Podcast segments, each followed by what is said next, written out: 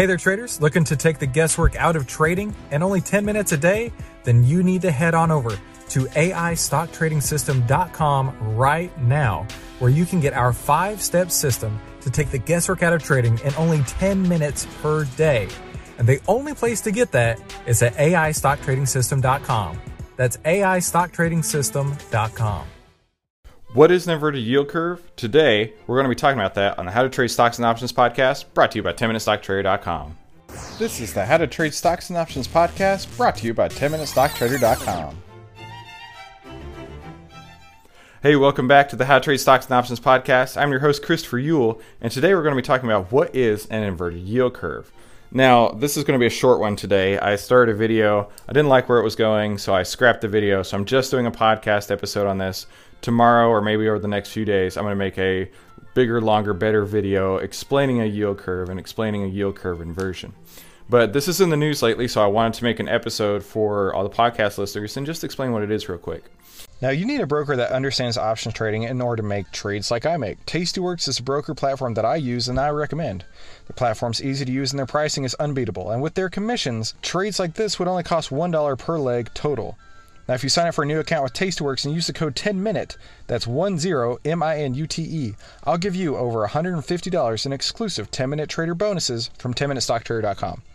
Remember to use the code 10MINUTE, 10MINUTE, when signing up for your new Tastyworks account today. So the yield curve essentially points on the U.S. Treasury curve. And you can equate it to if you, as a person, were to go into your bank and buy a CD, what would they pay you for those CDs? You've got 6 month, 12 month, 2 year, 3 year, 5 year, 7 year, 10 year, 20 year, 30 year. And you, as a person walking into the bank, would expect that the 6 month CD would have not such a great of rate as a 2 year CD. You would expect the 2 year CD to be higher because you, as a person, are locking up your money for a longer duration of time. And that's what happens when there's not a marketplace for these. Marketplace meaning people can't buy and sell your CDs. Now, on the flip side of that, the bond marketplace is big and in demand and one of the most liquid marketplaces that there is. And because of that, there are people that buy and sell bonds, okay? So if you were to buy a bond, you are going to pay a price, and let's just call it $100, for example.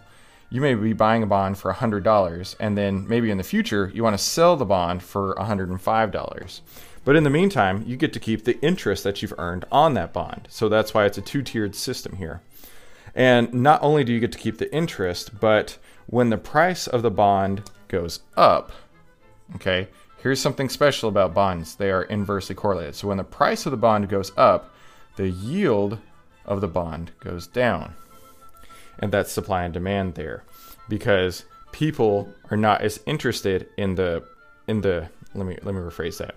When people are very interested in a bond, it drives the price up, so they don't have to pay as much on the bond to be interested in taking it for the yield.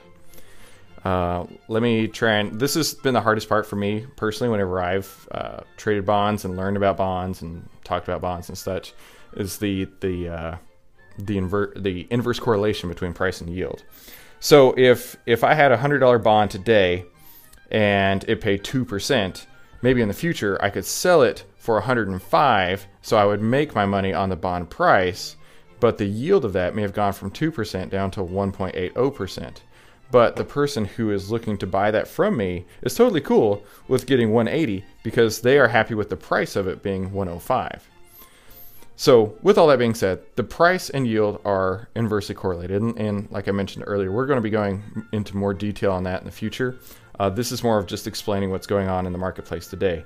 Currently, the 2 year and 3 year and 2 year and 5 year points are all flirting with inverting with each other. They either are or aren't, depending on the time that you look at them.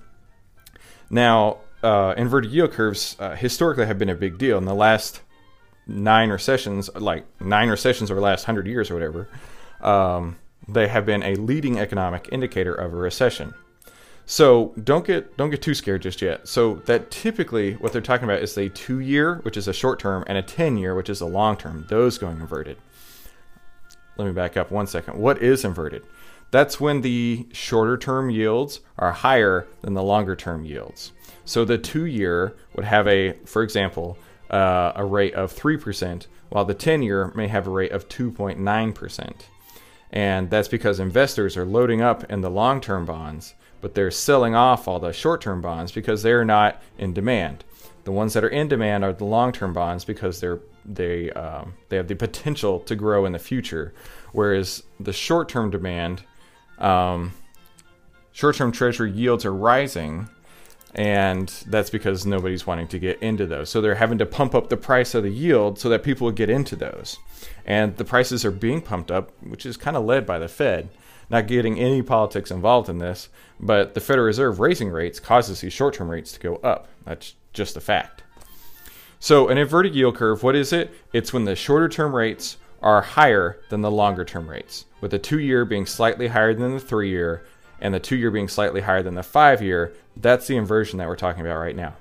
The inversion that has historically led to problems with the economy overall is the 2-year and 10-year. So that's the one that if you are going to look at this, if you are worried about it, that's one you need to keep your eye on. Not so much the 2 to 3 and 2 to 5. I mean, they are slightly inverted depending on the time you look at them, but overall they don't have that great of an impact on the economy. And don't let anyone tell you that the slight inversion of the yield curve that we saw is causing 800-point sell-offs in the Dow. That's just not true. These do not drive each other. They may be a factor. There may be some confluence of things going on, but one does not drive the other. So don't take that interpretation. Anyway, this will be expanded upon in a bigger, better episode on the yield curve. But I wanted to get that out there today so you guys, the podcast listeners, could learn what an inverted yield curve is. And in the near future, we're going to be talking about more on that subject. So thank you so much for coming to today's How to Trade Stocks and Options podcast. I've been your host, Christopher Yule. I sincerely hope that you learned something, and please make sure to share it with all of your friends and let them know how I can improve your life as best I can. And thanks for stopping by. Our mission statement at 10MinuteStockTrader.com is to empower others to employ the strategic advantages of options trading and to provide confidence that they can profit in any market scenario. Please be sure to give me a like and a comment below and tell me how you can use this in your own portfolio. I have so much more content just like this over at 10MinuteStockTrader.com. There you'll find all the bullish, bearish, and neutral strategies I trade, as well as everything I've traded in my portfolio over the last year. Thank you so much for sharing your time with me. It really does mean the absolute world to me that I've become a part of your day. And like I always like to say, I've been your host, Christopher Yule, and thanks for stopping by. Now that wraps up today's How to Trade Stocks and Options podcast. I've been your host, Christopher Yule, and thanks for stopping by. 10MinuteStockTrader.com content is for information and educational purposes only. It is not, nor is it intended to be trading or investment advice or a recommendation that any security, futures contract, options contract, transaction, or other financial instrument or strategy is suitable for any person. Trading securities can involve high risk and the potential for total loss of any funds invested. 10MinuteStockTrader.com and Christopher Yule, through its content, financial programming, or otherwise, does not provide investment or financial advice or make investment recommendations. Investment information provided may not be suitable for all investors and is provided without respect to the individual investors and audience's financial sophistication, financial situation, investing time horizon, or risk tolerance. 10MinuteStockTrader.com and Christopher Yule are not in the business of transacting security trades, nor does it direct client commodity accounts or give commodity trading advice tailored to any particular client's situation or investment objectives. 10MinuteStockTrader.com and Christopher Yule are not licensed financial advisors, registered investment advisors, or registered broker-dealer. Stocks, options, futures, futures options, and any instruments not included here involve risk and are not suitable for all investors. You alone are responsible for making your investment trading decisions and for evaluating the merits and risk associated with the use of any financial security and brokerage platform. For more information, please visit 10MinuteStockTrader.com/legal. And thanks for stopping by.